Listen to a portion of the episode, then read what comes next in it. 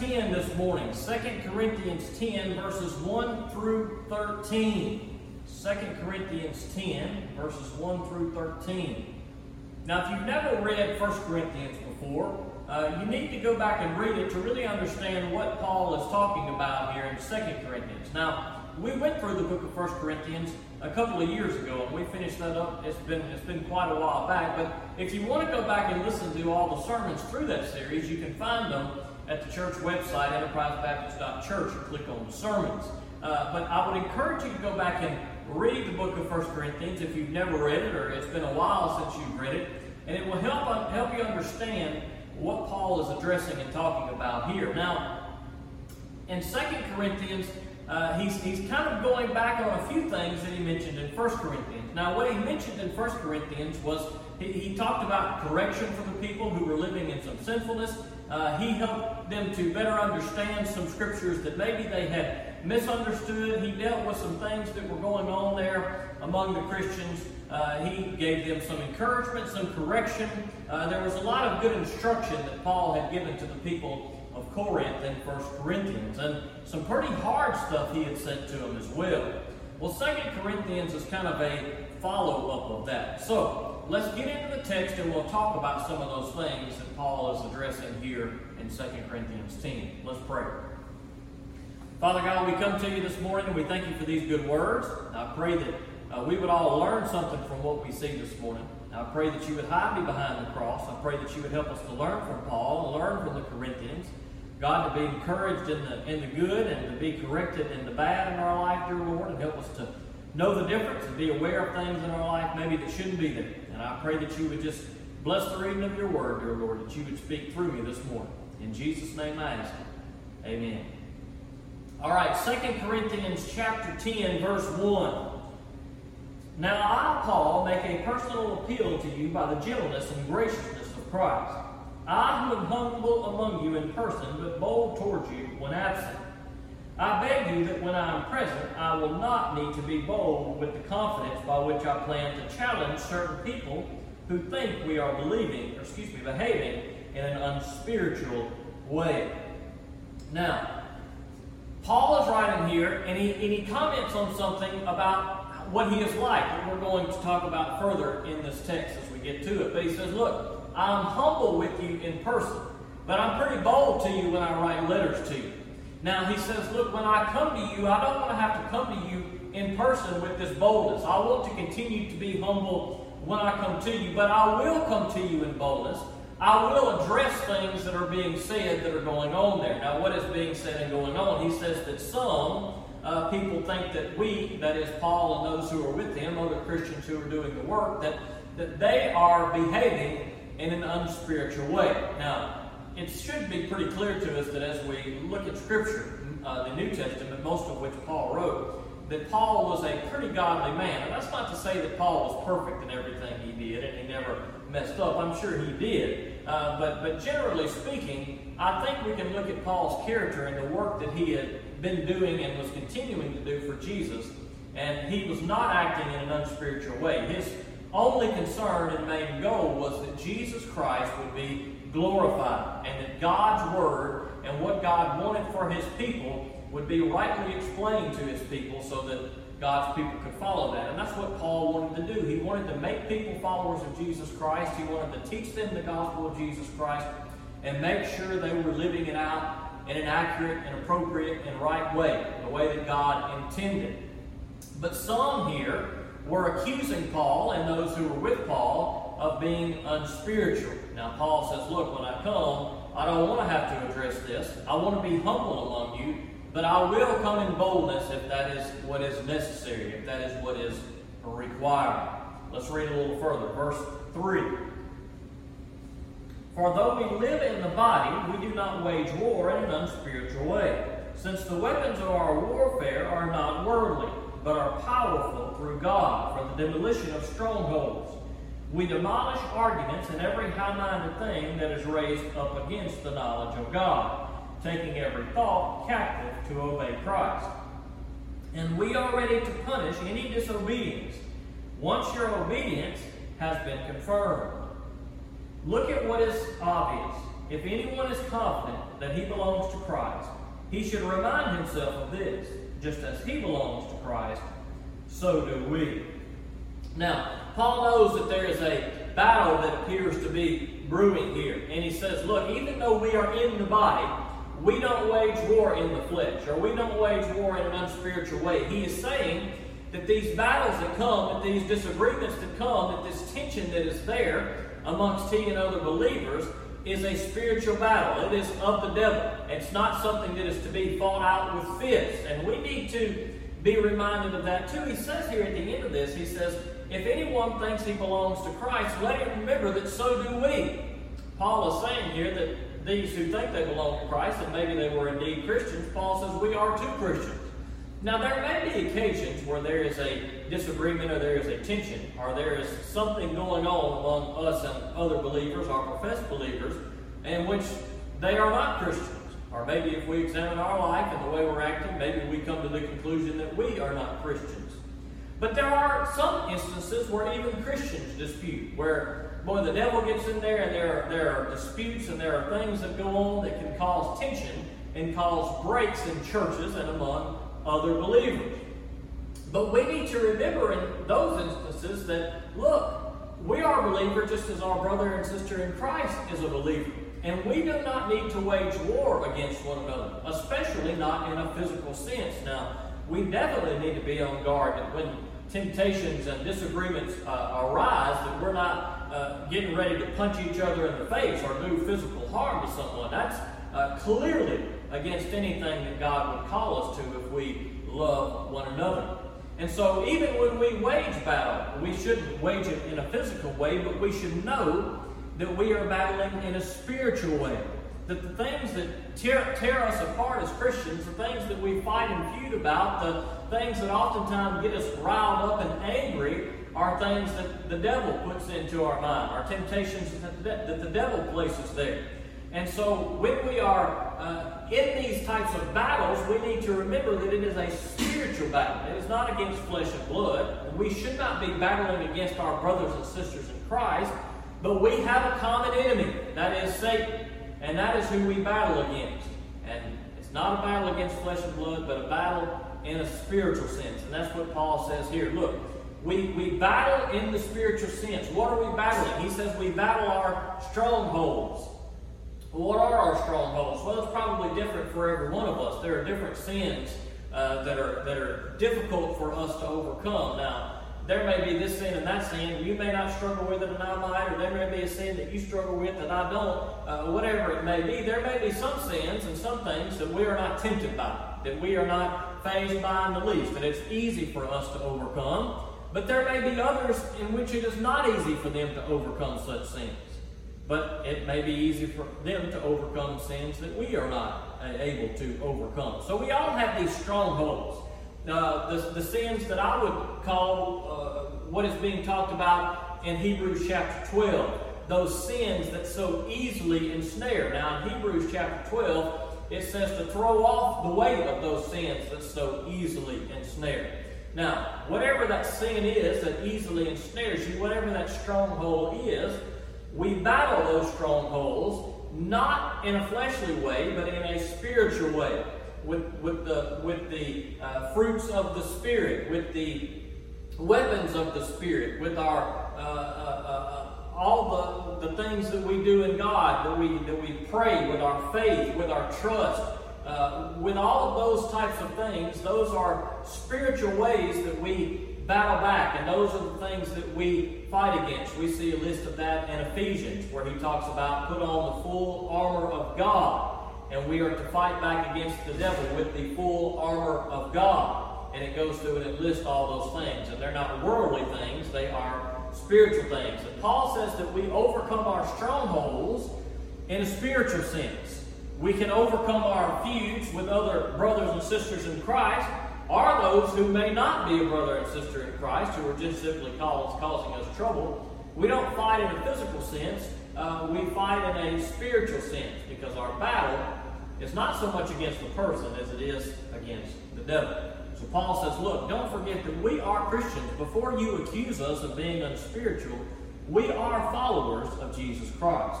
Let's read a little further. Verse 8. For if I boast some more about our authority, which the Lord gave for building you up and not for tearing you down, I am not ashamed. I don't want to seem as though I'm trying to terrify you with my letters. For it is said, His letters are weighty and powerful, but his physical presence is weak, and his public speaking is despicable. Such a person should consider this.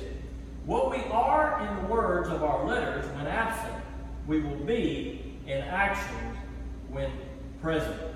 Paul says here, look, I'm boasting in authority, but it's an authority that God has given me over you and those who were with Paul, those who were elders and leaders uh, of the Christian community of the time, and still so today. There are pastors and elders that I believe God has put in positions of authority, but what is that authority for? How is that authority to be used? Well, Paul says, look, our authority, which the Lord has given us, is not for tearing you down, but for building you up. Now, we need to think about what Paul is saying here. His desire was not to tear down the people of Corinth, even though he had come out of with some pretty serious claims in the book of First Corinthians, some pretty serious corrections and some instructions on how they were to resolve some sin issues that were going on in the church. But Paul says, even though I have authority, my, my authority is not to tear you down. My authority is that in everything I do, is to build you up. Now, sometimes, however, that authority by those who have it have to be used in a way to deal with situations that may arise. Now, Paul did not enjoy this. We see this if you flip back to 2 Corinthians chapter 7. Paul says, Look, it grieved me to write the things that I wrote to you. But it was a grief that I'm okay with because Paul said, The things I said grieved you as well. And it was a grief that led you to repentance. So Paul was rejoicing. He had to say something hard to the people. And it was hard for him to say it, but he was glad at the result because he told them the hard truth and it led them to repentance. It was a godly grief, he said. And godly grief leads us to repentance. Now, there is a time when those who are in authority must make those hard decisions. Now, when we think of authority, we have to make sure those who are in leadership positions, maybe perhaps you are in some kind of leadership position, or, or maybe one day will be, or we are all around people who are in leadership positions. And I would consider uh, being a pastor or being an elder in a church to be a leadership position. But for those who are in that type of position, it's important that that authority is not misused. Now, that's the problem with authority is, boy, you really have to have uh, uh, men who are going to be strong and not going to misuse that authority because typically when people get power, they want to use that power. Now, that's a temptation, I would venture to say, for any person who has ever had any power. There is the temptation to exercise that power in a way that maybe uh, may make you look more like a dictator, if we could say that, where you don't really care about the people, but you care about the control. Now, those who are leaders in the church, those who God has given that authority to, uh, we must make sure that we guard against that temptation, that the power does not go to the head of the leader. Now, Paul had that authority, and there are people who have that authority today. Now, some people, uh, they really want that authority. They look for that position of power. Those people may not be suitable uh, to be uh, people of authority in God's church. They may not be really uh, qualified to be pastors or to be elders. If people are seeking power and they're seeking authority because they want power and authority, chances are they will probably misuse that authority. And so we must be careful that when we do have that authority, if we are in leadership positions, that we do not exercise and use that authority in an evil way. Now, we who are in leadership positions are authorized by God to serve the people. We have the authority to serve the people, to put the people's needs first. But with that being said, there are some times that pastors and elders of churches must deal with situations that arise that are not godly, evil things that are going on, sin that is popping up. Now, that is nothing I would venture to say that, that most pastors don't look forward to that. Most pastors probably don't enjoy seeing conflict and having to uh, take a stand and say, no, this is not right. This is not what God's Word says. I would venture to say that most pastors probably do not long for having to take that kind of action and use their authority. But there are times, just like Paul in 1 Corinthians, where that authority must be used. There are times where those who are in leadership in the church, if they see something sinful that is not of God, that is going to cause problems for God's people, there are times when those who are in authority have to speak up. But I would venture to say that a lot of times the pastor or the person in authority that has to speak up are probably a lot like Paul. That is, it grieves them. It grieves them that they have to take action against someone. It grieves them that they have to see someone hurt because of the action that was taken. But those who really love the Lord and love each other, they take an action because they desire that the one whom the action is taken against, they desire for them to repent and turn back to the Lord and to turn from their evil and wicked ways. And Paul exhibits that type of heart in 2 Corinthians chapter 7. And that's the type of heart that I think we should seek in our leaders and our elders and those who are in positions of power. There are times when our authority uh, must be used to correct things that need to be corrected. But I don't think it's something that probably, as I mentioned, most pastors or those in leadership look forward to. Uh, it's probably something that many uh, dread. And those who enjoy exercising their authority and, and, and, and, and calling people out and putting people into position uh, just to show their power, well, those people, uh, we may need to take a step back and look closer at them to see if they are qualified be in that position of power. Now, uh, we should, as leaders, we should have love and patience and, and graciousness and mercy. Uh, that's definitely part of the qualifications that leaders of God uh, should have. Uh, and we should seek to uh, be good servants of those that we shepherd. That's clear in Scripture that those who are in leadership should not lord their power over the sheep that they shepherd. That's what the Scripture says. And so uh, it's very difficult for a leader because, boy, there are times when you have to deal with things when you really don't want to. Uh, and there may be that temptation just to kind of let everything go. But, but that's bad leadership, too. If you just show grace and mercy, and there's never any correction for sinfulness and disruption that's going on, well, that's going to lead to trouble in the body of Christ. And so uh, a, good leader doesn't uh, overexert their power on the people or, or, refuse to ever address issues when they arise amongst God's people. Uh, and that's what Paul is saying here. He said, Look, I spoke harshly to you because that's what was needed at the time. But Paul says, Look, that's not my desire. My desire is not to lord my leadership over you, it's to see that you repent, that you have a godly repentance, that you turn from your evil and wicked ways. And so he says, I boast all the more about my authority.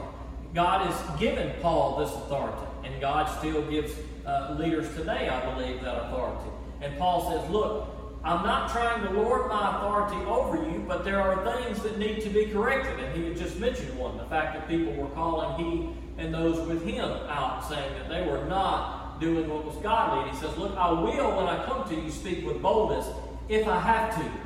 But Paul didn't want to have to do that. He wanted the people of Corinth to live right and to turn from their wicked ways. He says in verse 9, I don't want to seem as though I'm trying to terrify you with my letters. Now, easily people could have gotten that from Paul's letters. If you read 1 Corinthians, you'll see some parts where, boy, he speaks some pretty harsh language about people who are in sin. Language like, and turn that person over to Satan. Now, that's a, a phrase we see a couple of times in the New Testament for those who are living in sinfulness. That this person, if they're not willing to repent, that uh, the people turn them over to Satan. Now, I don't know if that exactly you know, what is meant by that, but Paul is saying, look, if they're not willing to repent uh, amongst the body of believers, then they don't need to be amongst the body of believers until they recognize what they've done is wrong and they repent. And maybe in that season of, of, of being uh, forced from the body of believers, of not, uh, not being part of that body because of their sinfulness, maybe they realize, whoa, I have sinned in a great way. Maybe they realize that being turned over to Satan is not as good as being in the presence of God and the people of God. So Paul uses some pretty strong language in 1 Corinthians, language that uh, was terrifying for those people who heard it, and terrifying for us too when we read what Paul wrote. But he says, Look, I'm not trying to terrify you with my letters. And then he goes on to say in verse 10 For it is said, His letters are weighty and powerful, but his physical presence is weak, and his public speaking is despicable. Such a person should consider this. What we are in the words of our letters when absent, we will be in actions when present. Now, this is an interesting couple of uh, verses here about Paul. Now, we know that Paul's letters are weighty because we read Paul's letters all the time. And we see, boy, that he was a man of God. He spoke things clearly and strongly and with confidence, and he was a godly man who was not ashamed to preach the gospel and stand up for the Lord. And we look at Paul's letters and we say, wow, he was a strong, godly man. We can see that by the words that he has written that we still read today. But Paul says, look, those who read his letter said that about him as well. But when they saw him, they said, look, his uh, physical appearance is weak and his public speaking is despicable. So when they read Paul's letters, boy, they probably took him serious. Well, we need to listen to what he says. But it sounds as though that when Paul actually came to them, they thought, wait, this guy? We're supposed to listen to this guy? His appearance was weak. I don't know, he probably didn't look like much. Uh, his speech was despicable. Uh, he obviously wasn't a very good speaker, maybe not someone who was fun to listen to.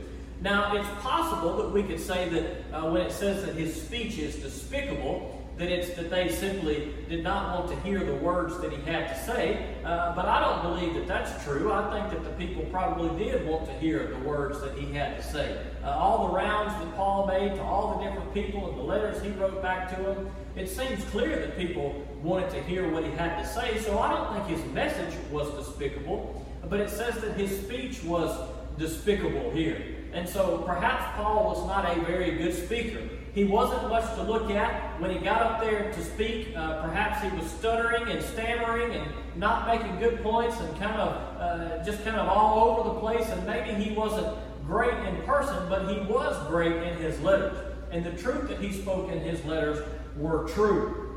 And he said, Look, what we are in our letters, we will be in our actions when we are present. So Paul says, Look, I may not look like much and I may not sound like much, but I'm going to come to you with just the same boldness as I have in my letters. And so if there's something you are doing that is ungodly, that is wrong, I am going to address that. I am going to correct that. Now, I think it's interesting for us to look at how Paul was here and maybe apply that to our own life. Maybe there are some areas where we are strong in serving the Lord. But that does not mean that maybe we look the part, or at least what people think the part looks like, or maybe we are not good speakers. I think that there is this there is this thought in our mind that if we are good Christians, then we all must be gifted in what we are able to speak, and we all, uh, speak, and we all must be able to stand up and speak the Bible and recite the Bible and be a great speaker and know all these references uh, to be able to be a good Christian and to share God with people. And oftentimes we get discouraged because guess what? God does not gift everybody in that way. And so we don't all have the ability to stand up and speak and string sentences together and make sense and be bold speakers. But just because we're not a bold speaker, just because we don't look the part, or at least what people think the part should look like, does not mean that we can't be bold for the Lord in other ways. Now, Paul was bold for the Lord clearly in the letters which he wrote. Now, don't be discouraged today if you don't memorize scripture well and it don't come to your mind well. And maybe you don't know the Bible as well as some, where you can say, oh, this chapter and this verse says this. Maybe you know what the Bible says. Maybe you know that it's in there. Maybe you're not quite as quick to find those references as others. Now, we want to know God's Word, but don't be discouraged by the fact that you may not be a genius and can't flip your Bible open to the exact verse that you that you want to know. There are things that probably you know are in there, and maybe it takes you a little while to find them, but the important thing is you know the truth of God's Word.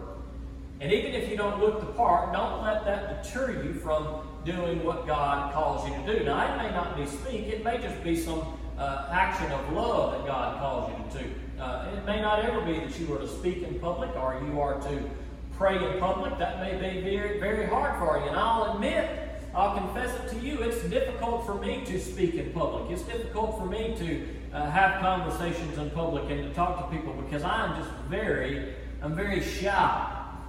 And so it's hard for me to uh, really be bold. I'm very awkward. A lot of you probably uh, see that when I talk. I'm never quite sure what to say in a one on one conversation or when I run into somebody. And even though I don't always have the words to say, that doesn't change my heart for people if I'm not sure, well, boy, should I pray for this person now? Should I do this now? Should I say this now? Sometimes there's an awkwardness and an uncertainty about what to say, probably for all of us. Uh, but but but don't don't think because of that that you are somehow a lesser of a Christian or not uh, not serving God in some capacity because you may not be gifted to act in that way. You may not be gifted to uh, pray for somebody in public. Maybe you feel comfortable doing that, or maybe you don't feel comfortable doing that. But that doesn't mean that you're not praying for that person in private. That doesn't mean that you don't care for that person in private. And maybe you're not good at putting things into words, but maybe Paul wasn't either, at least not in person, but he was good at serving the Lord through his letters. And there may be other ways that you and I are good at serving the Lord, through our actions, through the things we do.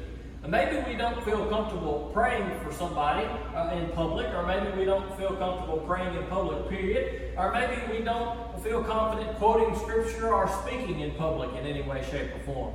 But not everybody is called to do those things. But there may be other things that we can do for people to show our love for them. Perhaps someone who is sick or someone who is down. We can make them a meal and not even say a word other than, hey, I've cooked this meal for you. I just wanted to bring it to you and I want to let you know I'm praying for you. Maybe you're super gifted in cooking and that's the way you want to serve. That's just one example, but there are many examples of ways in which we may be gifted to serve. And we need to serve in whatever way we can. It doesn't matter what we look like, and it doesn't matter how good of a speaker we are. Paul wasn't much to look at, and he obviously wasn't a very good speaker. But he was a man who loved the Lord, and he wrote these powerful letters, and he traveled to people and showed them and told them that he loved them. And look at the impact that he had. Now, you and I, we say, well, boy, I can never have as much impact as Paul. Well, maybe you could, or maybe you can't. Who knows what kind of impact any of us will have? I don't know that we will ever know in this world what kind of impact we will have. But don't don't think less of yourself because you feel like you don't look the part or you feel like uh, you're not a good enough speaker to serve God in some way. There may be other ways that God has gifted you. And if Paul, uh, one of the most powerful people that we see, I think, in Scripture as far as being the man of God, boy, if he if he was a bad speaker and he didn't look the part and he had such a powerful uh, impact for the kingdom of God, then perhaps you and I can have uh, an impact for the kingdom of God in such a way. Verse 12 For we don't dare classify or compare ourselves with some who commend themselves by in measuring themselves by themselves and comparing themselves to themselves, they lack understanding. We, however, will not boast beyond measure, but according to the measure of the area of ministry that God has assigned to us which reaches even to you. Now, Paul says, Look, you guys want to call us out and say that we are unspiritual, that we're not living godly. You want to think less of me because of my appearance and because of my speaking skills. But he said, Let me tell you something. We shouldn't compare ourselves with one another to determine whether or not we are living a godly life. He says, There are some among you who compare themselves to themselves and find themselves to be okay. That is, when they look at themselves, they say, Well, hey, I'm a pretty good person. Well, we are all pretty good people when we compare ourselves to ourselves because in our mind, we're pretty good, right? I mean, we're not perfect. We would, probably none of us would say that, but we're a little better than the next guy. We're a little better than everybody else, and so even though we're not perfect, we're pretty good. And we think, well, God's going to overlook this little thing I do and overlook that little thing I do because, after all, there's a pretty good bit of good in my life. And so, when we compare our life to Scripture and what we consider to be good and right, when we compare ourselves with ourselves, we find ourselves to be okay. Because, after all, we've, we've, we've, we've lived up to what our requirements are. Because we're already living those requirements. Because that's what we've determined to be good. And Paul says, look, there are some who are measuring themselves by themselves. They're comparing themselves to themselves. Not somebody better, not somebody worse. In their mind, they are probably thinking that they are really good. And when they compare themselves to themselves, they're doing okay. But Paul is telling us that there is a better comparison that we should have. We shouldn't compare ourselves to ourselves. He says in verse 13, We, however, will not boast beyond measure, but according to the measure of the area of ministry that God has assigned to us. Now, we are to compare ourselves by what God calls us to do, and more importantly, we are to compare ourselves to Jesus Christ. Now, if there were some who had this uh, mindset and idea of this is what is right or not right, well, obviously, Paul wasn't lining up to what they considered to be right or not right. And they were considering themselves to be better than Paul and perhaps even better than the truth that Paul was teaching. But our comparison of ourselves as to what is right and what is good can't be by what we do. Our standard can't be based on what we consider to be right. But the standard that we are to live up to has to be based on what God has considered to be right, what God has called us to. Well, are we living up to what we want to do, or are we living up to what God has called us to? Well, our requirements uh, oftentimes allow for a little bit of sin, and that's okay. And so if we're living up to what our requirements are, then we may be living in sin that God doesn't want us to live into, uh, uh, give into. But if we are living to the standard of God, then we measure ourselves against God and we say, wait a minute, I am far from what God is calling me to. I am far from what God's requirements are. It's not about what I want, it's about what God's Word says. Now, if people who are measuring themselves by themselves uh, and, and have determined among themselves what they think is right, then there is a good chance that uh, if somebody comes even preaching and teaching the Word of God, they're going to say, well, that's not right. That appears to be what's going on with Paul here. Now, we can't accuse Paul of not preaching and teaching the Word of God correctly. It's pretty clear that he does. But there were some in Corinth who are accusing Paul of just that. And so Paul says, Look, you're accusing me of that because you think you're right in your own eyes. But Paul says, Look, I'm living up to what God has called me to. I'm being led by God. I'm being obedient to God. And if you think I'm unspiritual for that, it is not me who has the problem. It is you who have the problem. Because you're not living up to God's standard, but you're living up to your standard. It is not me who is below you, but it is I who is above you in authority, and I'm boasting in what God has called me to do. Now, Paul's not boasting in any of his own abilities or in his greatness. He's boasting in any greatness he has because it has come from the Lord. Any authority he has has come from the Lord. So Paul says, look, don't judge yourself based on yourself, judge yourself based on what God says. And if you don't like what I say, then, well, you need to pay close attention because what I say is from the Lord. And so Paul is pretty firm with them here. Look, don't judge yourself against yourself, but judge yourself against the Word of God. The Word of God which Paul was rightly bringing to them. Now, more importantly, we have a great example to follow. Now, we can follow Paul's example. We can imitate him because he was a man of God. But there was one who was much better than Paul. There was one who was perfect. As godly as Paul may have been, he was not perfect. But there is one who is perfect, and that is Jesus Christ.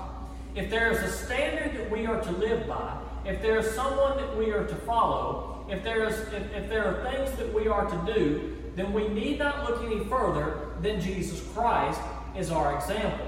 He is a perfect standard. He gives us a perfect example of love, of patience, of forgiveness, uh, of gentleness, of self control, of all those things. Jesus is our perfect example. And Jesus, of course, has all authority. Now, some authority was given to Paul and even to some leaders of the church today. But all authority is Jesus Christ. He is the ultimate authority. He is the authority that Paul, leaders of the church, or anybody who has ever lived, has uh, we look up to and we live by his example because he is the authority. Jesus is the head of the church. He is the head of believers. And so we look to Jesus' example. We look to his authority. We look to how he lived life. And that is what we compare our life to. if we ask ourselves and we want to know, how am I doing in life? Am I doing what God wants me to do? Well, look at Jesus. How did Jesus live his life? How did he respond and react in situations similar to situations you go through? Was he patient? Was he angry? Was he loving? Was he hateful? Was he uh, judgmental or was he uh, compassionate? Now, we see all of these things in the life of Jesus Christ, and we need to judge our life against those things and see if those things are true. Now, we also need to realize, too, that those things I said were all good things, and those were good qualities of Jesus.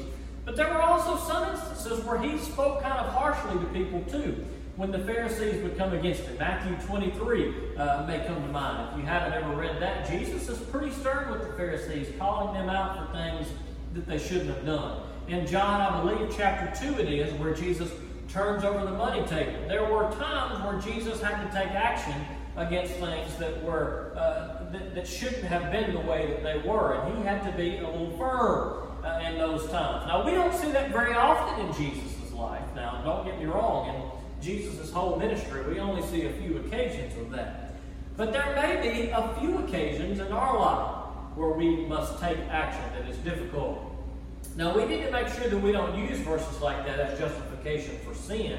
Uh, but as the Bible says, there may be times that we need to uh, be angry but not sin. Don't let the sun go down on your anger. Now, when we look at the life of Paul or the life of Jesus, we see these type of things that there was a lot of love and compassion uh, to, to be there for the people. Uh, but there were also those occasions where actions had to be taken. Now, if we ever feel that there is an occasion in our life where an action needs to be taken, we never need to do so quickly. We need to spend much time in consideration in prayer and much time in scriptures to know how we are to react in those type of situations. But generally speaking, when we look at our life, most of the things that we see Jesus do, the things like being compassionate and being uh, merciful and being gracious and showing love to people uh, and not being judgmental and not hating people, these are things that we are faced with an opportunity. Are we going to do them or not? Probably on a daily basis. And that's the example that we go by. That's the one that we say, okay, am I living up to the life of Christ? And chances are that probably probably every day we can look at something in our life and say, boy, I didn't, I didn't live up to Christ's example in that way. And if we see that we have failed in that way, then we know, okay, God, I need you. I need your help. I need your forgiveness. I need your grace. And we pray to God and we ask God to give us strength and to help us to get better in those areas. But if we fall into this trap of these Corinthians and we think too much of ourselves, and we judging and we're judging ourselves by ourselves, then guess what? We're going to find ourselves as to be good and right and everything's okay. I'm already as good as I need to be. Why do I need to change? That's the conclusion if we come to, if we judge ourselves by ourselves. We've, uh, we've already concluded that everything we've come up with is right. But of course, that's a, a, a, a bad road to travel down. We need to check ourselves to make sure we're not guilty of that. Instead, we need to follow Jesus. And what we will find when we seek to live by Jesus' example is we fall short a lot. We all fall short a lot. But even still, we see that we fall short, and hopefully we repent of those things. We see God's word, we see His instruction, we see His correction, we say, okay, God, I repent because I have fallen short, but I want to be more like Jesus. I want to live like Him. I don't want to live by my ways, but God, I want to live by your ways. And I repent of my sinfulness and I repent of being in control of my life. And God, I am going to give my life to you and allow Jesus to be in control of my life. And we call that Christianity. That's what being a Christian is. Is to relinquish the control we have over our life, to acknowledge that we are not in control, that we do not know everything, but that God is in control and that He knows everything. And through Jesus Christ and Christ alone, our sins can be forgiven. And so when we become a Christian, we repent of our own selfishness and we trust Jesus Christ alone. Paul says at the end of this passage in verse 18, For it is not the one commending himself who is approved, but the one the Lord commends. Now, when we stand before the Lord, we won't be able to make an argument and say, But God, let me tell you how good I am and what I can do. And God will say, Well, that's not right. You said, No, no, no, that wasn't that bad, God. It, there were people doing a lot worse. What I was doing wasn't that bad, and God says, well, wait a minute. We're not going by your standard, we're going by my standard. And so we can't live up to what we think is right. We can't commend ourselves, but rather we should seek to be commended by God. Now, Jesus gives a story about this in the New Testament. He talks about two men who come to pray. And one man, who is a very religious man, a Pharisee, comes to pray and he says, Oh God, I thank you that I'm not like all the other sinners, that I'm so good, that I'm so awesome. I'm paraphrasing there. And another guy comes, and boy, he is a, a tax collector, just a rotten old man that nobody thinks much of. And he comes before God and he says, Oh God, forgive me. What a wretched sinner I am. And he beat his chest, and he couldn't even look to heaven. He was so ashamed of his sin. And which one do you think would have way justified Jesus' sin? Well, the answer should be obvious to us. Not the one who was proud, and even though he was religious, he was not righteous. He was proud and thought he had figured everything out because he was living based on his standard. And Jesus did not commend that one. But Jesus did commend the one who came before him humbly and came before him and said, God, I am a sinner. That's the one that was commended in the story. And that's the same commendation that Jesus wants to give to us today. And we need to look at ourselves and say, Am I judging myself by myself? Or am I judging myself by Jesus? And when we begin to judge ourselves based on Jesus' example, we will quickly see, I don't live up to that example. And it is then that we come before God and say, okay, God, I'm a sinner in need of a Savior, and I know that Jesus Christ is only is the only one who can save me. And at that point, when we accept Jesus Christ, we are approved by God who commends us. Now, this is good stuff that Paul wrote to us today. There's a lot of stuff that we can uh, take out of this, but we need to, uh, we need to, one, we need to listen to the words of Paul because we may be like the Corinthians, and some of the things that Paul has said, we may say, "Whoa, that's too hard. I don't, I don't want to accept that or believe that." And that's that, that happens. Look, it happens to me. There are lots of things I've read in Scripture that I think, man, that is that is a hard teaching. Even the disciples uh, understood that when the, the topic of divorce come up, and Jesus said, "Hey, there's no, there's, there's no getting, getting out of this marriage. There's no way out of divorce, uh, to divorce somebody unless somebody has been unfaithful to you. He said that's the only, that's the only legal way that divorce should take place. And his disciples said, "Whoa! If this is the way marriage is, it is better not to marry." So his disciples recognized that some of the teachings of Scripture were hard. And if you've read the Bible for any period of time, then you too have come to the conclusion that some of the teachings in God's Word are hard. Now, the people of Paul's day, it sounds as though they were judging him and not wanting to listen to what he said because he didn't look the part or he didn't speak good or some of the things he said, perhaps they did not agree with. Paul says, Look, what I'm telling you is from God. I'm a man of God who has been given authority by God, and I boast in God, and I'm not going to shrink back from what I said. I may not be uh, very bold when I come to you in person, I may be more bold in my letters, but I will be bold when I come. If that's what's necessary, I will be bold to address what's going on. So, when we look at Paul's letters, we need to say, okay, are we guilty of what the Corinthians were here?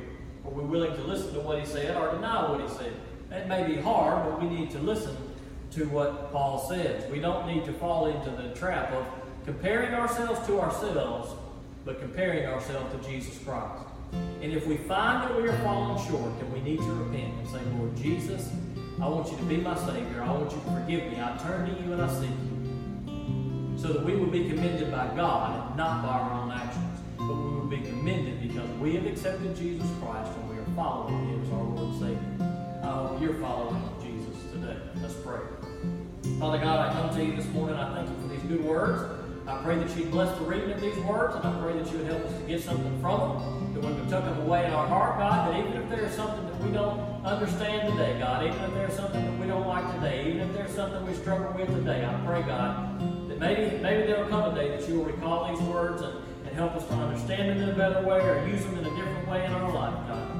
I pray that we won't be found guilty of judging ourselves against ourselves, but we would be found guilty, God, of, of living up to the example that Jesus Christ gave. That we would try to follow him in all we can. And when we fail, that we would seek him all the more. And I ask these things in Jesus' name. Amen. Thank you for joining us for today's service. To learn more about Jesus, call or text Pastor Shan at 601 657 0180 or email him at shanvn at me.com. You can also visit us at www.enterprisebaptist.church or follow us on Facebook at facebook.com slash ebcliberty. We hope that you have been blessed by today's service.